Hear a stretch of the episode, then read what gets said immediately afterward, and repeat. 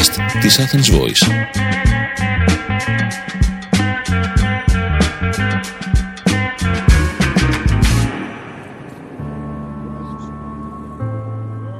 Είναι το podcast «Οι Κυριακές του Κόσμου» με τον Νίκο Παναγιώτου Το Χρήστο Φραγκονικολόπουλο και καλεσμένο Γιώργος μας Σπανίδη. σήμερα, Α. μπράβο, και, και καλεσμένο μας σήμερα το Γιώργο. Γιώργο, ε, καλώς Ναι. ήρθες έτσι στο podcast, το οποίο έχει τίτλο «Μια χούφτα λέξεις» και συζητάμε έτσι για το νέο βιβλίο του, του Γιώργου, το οποίο υπογραμμίζει έτσι και αναδεικνύει τους νέους και πολυπίκυλους ε, τρόπους έκφρασης της νέας γενιάς. Γιώργο, θες να μας πεις λίγο για το βιβλίο σου; Ναι, ονομάζεται μια χουφταγής ε, και συνοπτικά το η ιδέα είναι ότι μιλάει για ένα, ένα, ένα, το, ένα χώρο της Αθήνας, ένα οικόπεδο, ε, μέσα στον χρόνο, όπου βλέπουμε πόσο αλλάζει, οι συνθήκες που αλλάζουν σε αυτό, καθώς και τους ίδιους ανθρώπους πώς αλλάζουν, που ζουν σε αυτό το χώρο, το οποίο νομίζω εκφράζει αρκετά την πόλη σαν την Αθήνα ίσως, γιατί βλέπει κανείς πόσο ποικιλομορφία έχει στην όψη της. Ε, γενικά μιλάει αρκετά και για, την, ε, για τις μεταφορές των πληθυσμών που έχουν συμβεί τα τελευταία, αυτά τα χρόνια ε, και το πώς ε, οριοθετούμε το χώρο μας στην πόλη και το πώς αυτό ε, έρχεται σαν αντιμέτωπος με τις αλλαγές και το, και το πώς ε, επαναπροσδιορίζονται οι, ο, ο χώρος και ο, ο, προσ- η προσωπική μας ας πούμε εικόνα για τα πράγματα. Αυτό είναι πολύ συνοπτικά. Ναι και, και είναι comic book να το διευκρινίσουμε αυτό Ναι, ναι, ναι, είναι κόμικ. Όπου τα χαρακτηριστικά των ανθρώπων γονέων, ε, παιδιών, ε, μεταναστών, παππούδων κτλ. Ε, αποτυπώνονται με πάρα πολύ εκφραστικό, πάρα πολύ δυνατό τρόπο. Δηλαδή, εγώ διαβάζοντας αυτό, ε, στεκόμουν για πολλή ώρα έτσι στις, ε, στα σχέδια που, που έχεις κάνει. Μμμ. Μπορώ να σου κάνω μια ερώτηση. Αυτό, αυτή την ιστορία ε, πώς και αποφάσισες να την κάνεις comic book; Ναι, και όχι ας Ε, πούμε ένα μικρό διήγημα. ναι. Εγώ γενικά ασχολούμαι με το κόμικ από πάρα πολύ μικρή ηλικία, αεραστεχνικά δηλαδή, σαν παιδί. Ε, και όσο μεγάλωνα, ε, προσπάθησα αυτό να το κάνω πιο επαγγελματικά. Δηλαδή, όταν μιλάω επαγγελματικά, δεν εννοώ ε, να υπάρχουν ε, αποδοχές από αυτό, αλλά όσο πιο πολύ μεγαλύτερη ποιότητα γίνεται. Ε, και πριν από αυτό έχουν γίνει δικές μου αυτοεκδόσεις που αυτά κυρίως βγαίνουν στα φεστιβάλ όπως το Comic Con ε, που γίνεται κάθε χρόνο το Μάιο. Ε, και ίσως κάτι το οποίο ήταν αρκετά πρόσφορο έδαφος για αυτό το κόμιξ ήταν ότι είχαμε κάνει κάτι ανθολογίες κόμιξ με θέμα την Αθήνα. Ε, όπου είχαμε συνεργαστεί η ομάδα καλλιτεχνών με, ή μάλλον μας είχαν οργανώσει μια ομάδα καλλιτεχνών από κάτι ξεναγούς για την Αθήνα ε, όπου ήταν ε, πολύ μεγάλη εμπειρία για μένα. Το 2005, και- 2015 και 2017 ήταν δύο ανθολογίες ε, και στην πορεία αυτό εμένα με ενδιαφέρει πολύ σαν θέμα. Δηλαδή, ίσως με ενδιαφέρει και πιο πριν από την ανθολογία, αλλά απλά έτυχε και προέκυψε αυτή η ομάδα. Και ήθελα να κάνω οπωσδήποτε κάτι δικό μου που να με εκφράζει όσον αφορά την πόλη. Ε, αν και αρχικά. Ναι. Ε, υπάρχει όχι κάτι. τίποτα. Ε, Α, ναι, συνέχισε. να συνεχίσω, οκ. Ε, απλά, σαν ιδέα πάντα υπήρχε μεγάλη αγάπη για τα νεοκλασικά στην Αθήνα. Ε, δηλαδή, επειδή εγώ δεν μεγάλωσα στο κέντρο της πόλης, οπότε εγώ το βλέπα για κάποιον που μπορεί να ζήσει στο κέντρο, να του φαίνεται κάπως προ- πολύ γνώριμο το η εικόνα, αλλά για μένα μου φαίνεται πάρα πολύ ιδιαίτερη το ότι βλέπεις, ε, δεν βλέπεις μια ομοιομορφία και βλέπεις από εδώ και από εκεί παλιά κτίρια, κάποια είναι διατηρητέα, κάποια είναι, τα έχουν διατηρήσει, κάποια είναι σε πολύ άσχημη κατάσταση, ανάμεσα σε πολύ διαφορετικές πολυκατοικίες. Οπότε εγώ ήθελα πάντα να κάνω μια ιστορία στην πορεία που να αναδεικνύει αυτά τα κτίρια. Αλλά δεν, βρ- δεν, η ιστορία δεν εξελιζόταν ποτέ. Δηλαδή, πάντα επειδή όταν ασχολείσαι με αυτά τα πράγματα, πολλές φορές και άμα κάνεις και τις ιστορίες, καταγράφεις ιδέες και τις εξελίσσεις, αλλά δεν πάνε όλες κάπου. Δηλαδή, μπορεί από τις 10 η μία να λειτουργήσει. Και αυτή η ιδέα λειτουργήσε όταν άλλαξε πολύ το σκεπτικό γύρω από το, το, το concept, ξέρω. Δηλαδή, πήγαμε από το κτίριο. Δηλαδή, θα είναι για ένα κλασικό, πήγαμε στο θα γίνει για ένα οικόπεδο. Δηλαδή ότι Ναι. τα πράγματα αλλάζουν και τα πράγματα όχι Να απλά ρω- εξελ- όχι εξελίσσονται, αλλά ε, δε- έχουν μια πορεία. Δηλαδή είναι, είναι ένα πολύ, ίσως σχεδόν μελαγχολικό συνέστημα. Δεν είναι δηλαδή, δεν Ναι. εξειδανικεύει σε μια κατάσταση, αλλά έχει μια μελαγχολία ίσως. Ναι. Γιώργο, γιατί comic book ας πούμε και είναι έτσι σχετικά διαδεδομένος τρόπος τα τελευταία χρόνια. Θέλεις και έτσι να εμείς, μας πεις ας λίγο πούμε, και τι ναι. σημαίνει και το comic book ας πούμε για όσους μας ακούν και μπορεί να μην Το βιώνουμε και όπως εμείς, ξεκάθαρα. δηλαδή βλέπουμε ότι γίνονται προσπάθειες να σημαντικά λογοτεχνικά έργα να γίνουν κόμικ. Ναι, ναι. Πιο ναι. πρόσφατα ο, ο Χαράρη, ο ιστορικός, το βιβλίο του Ναι, Homo ναι, ναι. sapiens. Γιατί Φυσικά. νομίζεις ότι υπάρχει Ναι. αυτή η στροφή προς τα εκεί; Α, τα έχω σκεφτεί και εγώ πολύ αυτά. Να πούμε ότι εγώ ασχολούμαι με τα κόμικ πριν γίνουν όλα αυτά τα πράγματα. Ναι. Ε, πριν υπάρξει αυτή η άνοδος. Φυσικά αυτή η, η άνοδος έχει, δη- έχει δημιουργεί μεγαλύτερο κίνητρο να ασχοληθείς, άμα ήδη ασχολιώσουν. Ε, νομίζω έχει ξεκινήσει πολύ πιο πριν από τώρα. Δηλαδή το πρώτο, στην Ελλάδα το πρώτο... γρα- Ίσως, ίσως το πρώτο δείγμα ότι τα κόμιξ έχουν γίνει πιο καθιδρυμένα στην Ελλάδα είναι το 9 όπου πλήρωνε τους καλλιτέχνες του μεταξύ το 2000 2010 με την ελευθεροτυπία όπου άνθρωποι αναδείχθηκαν πάρα πολλοί καλλιτέχνες που τώρα έχουν εξελιχθεί σε πολύ καλούς καλλιτέχνες που πληρωνόντουσαν και κάναν πολλές δουλειές και αυτό έχει συνεχίσει και τώρα. Ε, άλλο σταθμός ήταν το Logic Comics, όπου όμως για μένα το Logic Comics, σε σχέση με άλλα comics που βγήκαν το 2015 που αναφέρθηκαν τώρα, που μεταφοράς λογοτεχνίας, ήταν σχεδόν μια εξαίρεση σε σχέση με το υπόλοιπο, ε, το υπόλοιπο φάσμα της, της σκηνής, γιατί ήταν από ανθρώπους πολύ συγκεκριμένους. Δηλαδή ήταν ο Κώστος Λοξιάδης που ήταν, ασχολη- ασχολείται με την τέχνη και τα μαθηματικά, που ήταν μακριά από αυτόν τον κόσμο. Ο Αλέκος Παπαδάτος, ο σχεδιαστής. Ναι, είχε κάνει ένα καλό βιβλίο, το θυμάμαι τώρα που το λες. Ναι, ναι, ναι. Ναι, το Logic Comics που έχει, Ναι. νομίζω έχει πολύ σχέση με ένα λογοτεχνικό έργο που έχει φτιάξει παλιότερα, το Θείο Πέτρο Ναι, και την ναι. Πέτρο του Κόλπα. Τα έχω διαβάσει και τα δύο και νιώθω ότι είναι αρκετά κοντά. Νιώθω ότι μπορεί και να σκεφτόταν ήδη την ιστορία του Logic Comics και από το προηγούμενο βιβλίο στη λογοτεχνία. Ε, οπότε ο σχεδιαστής ήταν ο, και το χρώμα ο Αλέκος Παπαδάτος και η Νίκη Ντονά, οι οποίοι έχουν ξε- ξεπεράσει τα στεγανά της Ελλάδας. Δηλαδή, δούλευαν στο animation, στο Ιαλία, γύρισα στην Ελλάδα. Οπότε για μένα το Logic Comic είναι σταθμός και για μένα που το διάβασα ήταν τεράστια εμπειρία δηλαδή, τότε που ήμουν μικρός. Αλλά ήταν κάπως εκτός αυτού του κόσμου που εγώ συναστρέφομαι στα φεστιβάλ. Δηλαδή είναι μια άλλη ομάδα ανθρώπων. Αλλά νομίζω ξεκινάει ίσως κάπου το 15. Γιατί κάπου έκλεισε το 9 και τα πράγματα υπήρχε μια λυσινδρία. Κάπου το 15 με το ερωτόκριτο που μεταφέρεται σε graphic novel, τα μυστικά του Βάλτου, αρχίζει σιγά σιγά αυτό και ανθίζει. Δηλαδή νομίζω ότι με μια πρακτική εικόνα για τα πράγματα, ίσως ο κόσμος δεν αγαπάει ακριβώς τα κόμικ, απλά οι εκδότες και οι αναγνώστες βλέπουν ότι είναι κάτι πιο προσιτό από τη λογοτεχνία. Δηλαδή σε μια εποχή όπου έχουμε όλο και λιγότερο, λιγότερη προσοχή και είμαστε στην εποχή της εικόνας, έχει περισσότερη ε, είναι πιο εύκολο προσιτό από τη λογοτεχνία και πολύ πολύ πιο φθηνό από το σινεμά. Χω- Ενώ έχει κάποια χαρακτηριστικά, χαρακτηριστικά του σινεμά. Οπότε είναι μια ενδιάμεση κατάσταση που μπορεί να βολεύει κάποιες εκφράσεις που μπο- δεν Ναι. μπορούν να γίνουν εύκολα σε άλλα μέσα. Αυτό πιστεύω. η θεματολογία, ο ξένος, ο οποίος τελικά συνδέεται με την πόλη και γίνεται οικείος, χάρη έτσι και Ναι. στους μηχανισμούς αλληλεγγύης κλπ.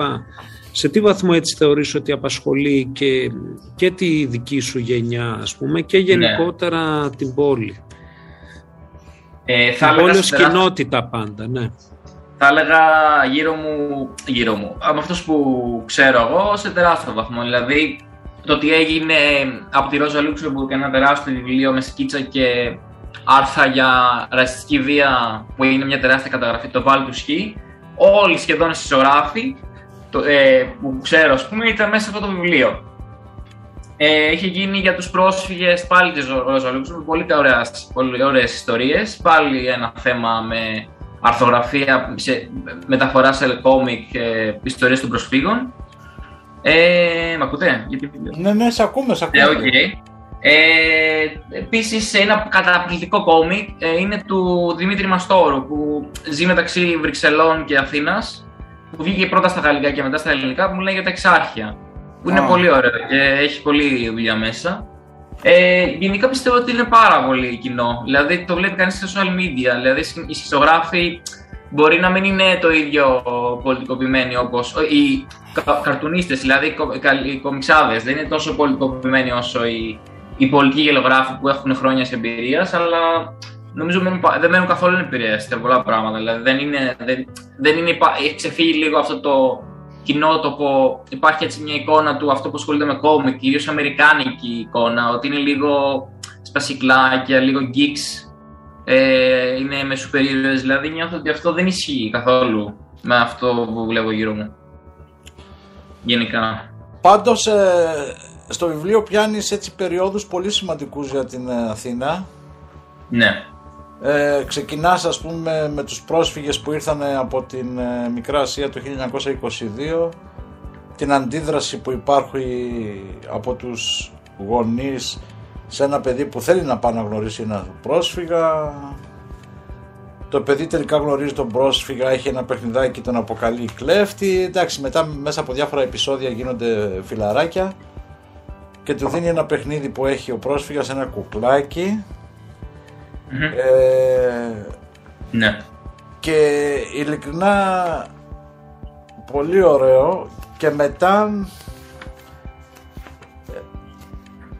πας στον παππού που ναι. χάνει νομίζω το παιδάκι του ναι, ναι, υπονοείται αρκετά αυτό. Υπονοείται, ας πούμε, αυτό το παιδί που στην αρχή ναι. έτσι δεν τα έχει καλά με Πολύ ενδιαφέρον είναι και η σύνδεση με τις προσφυγικές αναφορές ναι, και τις ίδιες της Ελλάδος, ας πούμε. Και... Ε, ναι, ναι, ναι, ακριβώς. Χάνει το γιο του ναι. Που ήταν έτσι όχι καλά με τον πρόσφυγα στην αρχή και ο πρόσφυγας του δίνει το κουκλάκι, έτσι. Ναι. Να κάνω μια ερώτηση τώρα γιατί μου κάνει μεγάλο ενδιαφέρον. Εσείς διαβάζετε κόμικ γενικά; Ε, γιατί ε, βλέπω πολλοί κόσμος που... Εμείς είμαστε η γενιά της Βαβέλ, να ναι. μιλήσω εγώ. Ε, ναι. και θα μπορούσε ε, η γενιά ας πούμε του παραπέντε ναι. Εγώ δηλαδή της δεκαετίας του 80, ο Χρήστος είναι της γενιάς περισσότερο των σκητσογράφων της εφημερίδας ας πούμε. Εγώ να σου πω την αλήθεια για, Γιώργο... Την έκανα όμως, αυτή την ερώτηση την έκανα γιατί βλέπω ότι είναι αρκετά κατανοητή ιστορία. Τα υπονοούμενα θέλω να πω. Γιατί ναι, εγώ δεν... Ναι, με εγώ... για, για, για το τι συμβαίνει ακριβώς πολλές φορές. Ναι, εγώ και μικρό παιδί δεν διάβαζα πολλά κόμιξ. Έβλεπα, έτσι, τρελνόμουν να βλέπω από πάει, αλλά να την τρέλα που είχε η δική μας η γενιά ε, να διαβάζει Popeye, να διαβάζει Blake, ε, ο μικρός ήρωας και, και να τα μαζεύουν και τα λοιπά, όχι δεν την, η Mickey Mouse δεν, δεν, δεν, δεν την είχα. Και τώρα να σου πω την αλήθεια όσες φορές έχω βρεθεί στο βιβλιοπωλείο και έρχομαι ε, αντιμέτωπος με αυτό το βιβλίο του, του Χαράρη ναι ε, κάνω έτσι το χέρι μου για να το αγοράσω και το αφήνω μετά. Δεν το παίρνω. Ναι. Ε, αλλά Νομίζω όμως ότι ναι.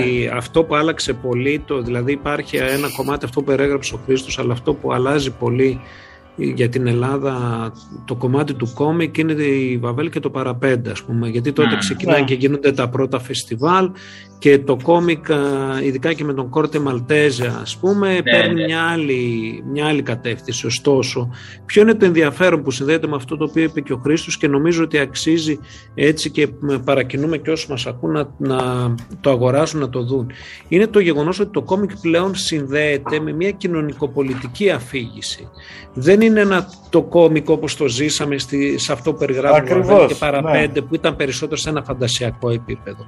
Τώρα έρχεται να περιγράψει, να αποτυπώσει ας πούμε καταστάσεις πολιτικές, κοινωνικές και να περιγράψει ιστορίες. Γιατί ναι. αυτή η αφήγηση πιθανώς είναι και πιο αποτελεσματική, γιατί μπορεί να μεταφέρει με άλλο τρόπο, όπως το κάνεις εσύ στο βιβλίο, όπως το κάνει ο Γιώργος στο βιβλίο του, ε, διαφορετικές έτσι τύπου αναπαραστάσεις. Π.χ. τα προσφυγικά θα μπορούσε να είναι ένα κομμάτι που συνδέεται με την ιστορία σου στην Αλεξάνδρας Γιώργο; Ε, τα προσφυγικά δεν έχω διαβάσει. Έχω, έχω δει ένα, είχα δει αρκετά αρκετή δουλειά γύρω από το θέμα μου και είχα δει μια πολύ ωραία εκπομπή του Κλίνον Άστη ε, ή Κλίνον Άστη, δεν θυμάμαι τον τόνο, οπότε είναι λίγο μπερδεύομαι μια φορά. Ε, και μιλούσε για τα προσφυγικά. Ήταν ενδιαφέρουσα η κουβέντα για τα προσφυγικά, ότι Ε, παρόλο που τα βλέπουμε και είναι ερυπωμένα, ουσιαστικά θεωρείται πάρα πολύ σημαντικά αρχιτεκτονικά σαν έργα και σαν πρωτοβουλία, γιατί ήταν η πρώτη φορά που, που οργανωμένα το κράτος προσπάθησε να στεγάσει τους πρόσφυγες όταν χτίστηκαν. Αυτό νομίζω ήταν η πρώτη φορά νομίζω, που έγινε αυτό όταν χτίστηκαν. Ε, από εκεί και πέρα, ε, γενικά πιστεύω ότι είναι και αυτό μέσα στα πλαίσια που ανέφερα πριν, ότι ανήκει σε, αυτό, σε αυτά τα κτίρια που είναι ψηλοερυπωμένα και σου γεννούν ερωτηματικά. Στην ποικιλομορφία που ανέφερα πριν για την πόλη, που μου έκανε εντύπωση και μικρό σε μένα, από το να βλέπεις κάτι, μια πόλη που είναι η ίδια παντού, ας πούμε, χωρίς καμία μεγάλη διαφορά, ε, σίγουρα έχει παίξει ρόλο στην... Ε, δεν το σκέφτομαι. Ναι, το έχω βιώσει πολύ έντονα εγώ αυτό που λες Γιώργος στο Αίγιο όπου εντάξει εγώ έχω γεννηθεί και έχω μεγαλώσει στην Νότια Αφρική αλλά όταν ερχόμασταν το, τα καλοκαίρια το ένα κομμάτι του Αιγείου λέγεται συνοικισμός και τα σπίτια είναι πολύ χαμηλά ξέρεις τα σπίτια που είχαν φτιάξει τότε τη δεκαετία του, 20 για να φιλοξενήσουν του, τους, ε, τους πρόσφυγες. Και όμως έχει, έχει διατηρηθεί. Και ξέρεις πάντα ήθελα τα χρόνια εκείνα να ρωτήσω τον πατέρα μου ας πούμε γιατί υπάρχει αυτή η διαφοροποίηση στο πάνω κομμάτι τα ψηλά νεοκλασικά κτίρια και οι πολυκατοικίες και στο κάτω. Δεν τον ρώταγα ποτέ όμως ναι. γιατί ε, θεώρησα ότι ήταν το φτωχό κομμάτι του Αιγείου ώσπου ναι. μια μέρα έκανα ένα περίπατο εκεί και άρχισα και συζήταγα με, το, με τον κόσμο και έτσι έμαθα την, ε, την ιστορία τους. Εγώ θέλω να σου πω ότι οι εικόνες είναι πολύ δυνατές. Εγώ έχω χαθεί και δεν μπορώ να ξεκολλήσω το μάτι μου από την εικόνα του αστυνομικού μετά ναι. στα γεγονότα του Πολυτεχνείου που μπαίνει σε ένα σπίτι νοικοκυρέων έτσι ναι, ναι, ναι, ναι, Μια νεφέλη, μια κοπέλα που ήταν στα, στις, ε, στις φασαρίες από ναι, ναι, Και λέγανε από πριν αυτή η νεφέλη δεν έχει μυαλό θα... και όμως την παίρνουν μέσα στο σπίτι. Ναι, και χτυπάει την πόρτα το αστυνομικός και ανοίγει ο νοικοκύρης και πίσω από το κεφάλι του υπάρχει μία εικόνα του Χριστού και το άλλο, ξέρεις, εκείνο εκεί το κάδρο Ελλάς, 21η Απριλίου. Ναι, ναι, λέει πρέπει να ερευνήσουμε το σπίτι. Μόλις βλέπει τις φωτογραφίες ο, ο αστυνομικός του λέει ξεχάστε το ζήτατε επανάσταση και φεύγουν και, και την κοπέλα τη, την κρατάει. Ναι, ναι. Να σου κάνω μια ερώτηση. Φυσικά. Πρώτα κάνεις τα σχέδια και μετά τοποθετείς τα γέλια, τα, τα λόγια. Λοιπόν, αυτή είναι η μεγάλη κουβέντα. Υπάρχουν ε, σκητσογράφοι, ναι. συνεργογράφοι που γράφουν πολύ λεπτομερές σενάριο γι' αυτό και το έχω προσπαθήσει. Το είναι ίσως το πιο επαγγελματικό. Ναι. Κάτι το οποίο εγώ, το οποίο εγώ δεν, έχω, δεν έχω κάνει. Συνήθως ε, έχεις μια ιδέα, γενική ιδέα στο μυαλό σου για το τι θα γίνει και γράφεις μια. Εγώ, όπως το κάνω, γράφω μια περίληψη, η οποία αυτή μπορεί να αλλάξει στην πορεία. Εκεί που πραγματικά αποκτά η ζωή και σκηνοθετικά και σεναριακά τι γίνεται είναι αυτό που λέμε είναι στο το πιο ουσιώδες στο κόμιξ. Είναι, στα αγγλικά αυτό λέγεται storyboard, δηλαδή τα, τα πρόχειρα.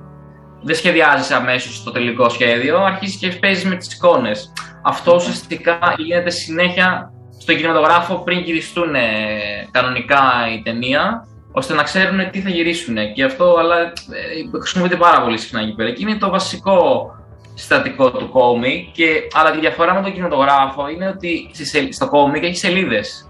Πρέπει δηλαδή να περιορίσει. Γι' αυτό είναι και περιοριστικό, αλλά και πολλές φορές ε, ουσιαστικά ε, αναζωογονεί, δηλαδή ε, εντείνει την ε, αναγνωστική εμπειρία. Δηλαδή πρέπει να προσέξει πολύ πώς θα λειτουργήσει όχι μόνο σε μια σελίδα και σε δύο σελίδες, γιατί είναι το σαλόνι.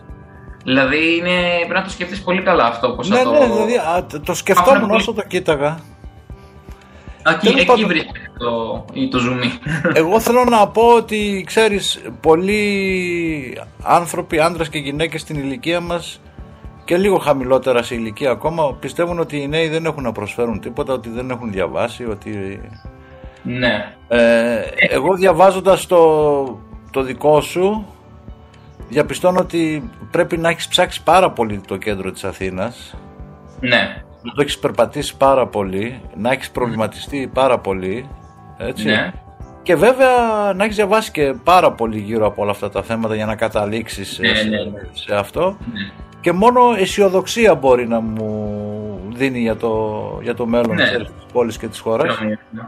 Και προσωπικά, ξέρεις, θα ήθελα να σε συγχαρώ εγώ ε, το είδα εντελώς τυχαία. Είχα πάει στην πολιτεία, βλέπω το τέτοιο και είναι μια χούφτα γης, λέω να το δω, βλέπω το από πίσω. Mm-hmm. Λέω φέρτο, να το διαβάσω. Είναι το πρώτο comic book που παίρνω στα χέρια μου ναι. για να διαβάσω και θέλω να ξέρεις ότι θα το προτείνω και στα παιδιά μου, στους μου, έτσι. Ε, Αυτά, μια ωραία κριτική και διαχρονική ματιά. Ε, συγχαρητήρια. Θα θέλαμε Συγχαρητήρια Γιώργο. Είναι νομίζω μια δουλειά έτσι όπως τόνισε και ο Χρήστος η οποία ξεχωρίζει και το ναι. κυριότερο είναι ότι είναι μια διαφορετική αφήγηση για ένα θέμα που πιθανώς ακούσαμε πολλά ωστόσο. Ακριβώς. Το εξαιρετικό είναι το ότι εμπλέκεται με στοιχεία της δικής μας ιστορίας οπότε αυτό που εμφανίζεται ναι. ως ξένο μέσα από την οπτικοποίησή σου και την αφήγησή σου γίνεται πολύ οικείο. Ναι. Γιώργο, μια τελευταία κουβέντα από σένα. Εγώ πριν πει την τελευταία του κουβέντα θα του έλεγα ότι πρέπει να, να συνεχισει Τα εμπόδια, τα δομικά εμπόδια που αντιμετωπίζετε εσείς είναι, σήμερα είναι αρκετά. Πρέπει να σκεφτείτε πώς θα τα ξεπεράσετε. Αλλά ταυτόχρονα πρέπει να σκέφτεστε και για το κοινό καλό, έτσι το ευρύτερο κοινό καλό και να προχωρήσετε με τα όνειρά σας και τη, ναι. και τη ζωή σας. Φυσικά, ναι. Μια τελευταία ε, Ναι, ισχύει και για τους μη νέου, πιστεύω Τι είπες, Ισχύει και για τους μη νέου. για... Ναι, εντάξει, εμείς το προσπαθούμε. για πες μου. Ναι, καμιά, άκουσα για μια ερώτηση. Θα ναι, να μας πεις ε, έτσι να κλείσεις κάτι που θα ήθελες να πεις. Α, ε, ναι. Ε, πιστεύω ότι είναι αισιόδοξο που αυτή, όσον αφορά αυτή η πρόταση είναι όντως αισιόδοξη, αλλά νομίζω το κόμικ μου έχει ε, προσπαθήσει να έχω πιο μικρά συναισθήματα για το πώς ε, λειτουργούν κάποια πράγματα. Δηλαδή, πολλές φορές μια πρόθεση ε, φαίνεται. Δηλαδή, ουσιαστικά είναι αισιόδοξη η πρόθεση, αλλά πολλές φορές το να είσαι πιο ρεαλιστικός ή να βλέπεις τα πράγματα πιο σφαιρικά και ίσως πιο απεσιόδοξα ε, στο τέλος αυτό να δίνει μια νότα ναι. ε, σημα, σημαντικότητας, δεν ξέρω, δεν ξέρω πώς να το εξηγήσω καλύτερα. Δηλαδή ότι ε, καλό είναι να, να, να, υπάρχει λίγο μια αποκάλυψη για κάποια πράγματα και αυτό μπορεί να είναι αισιόδοξο. Δηλαδή ως, ως χειρονομία μπορείς να είναι αισιόδοξο το μήνυμα. Αυτό, αυτό θέλω να πω. Είναι λίγο περίπου. Σε ευχαριστούμε πάρα Σε ευχαριστούμε πολύ, Γιώργο. Ήταν χρόνο... το podcast «Οι Κυριακές του Κόσμου» με τον Νίκο Παναγιώτου, τον, τον Χρήστο Φραγκονικολόπουλο και καλεσμένο τον Γιώργο Τσαρδανίδη. Το podcast σήμερα συζητήσαμε για το βιβλίο του Γιώργου «Μια χούφτα γης». Καλή Κυριακή. Καλή Κυριακή σε όλους. Γεια σας. Καλή Κυριακή. Ήταν ένα podcast από την Athens Voice. Μπορείτε να ακούσετε τα podcast της Athens Voice στο athensvoice.gr και στο Spotify, στο Apple Podcast και το Google Play Music.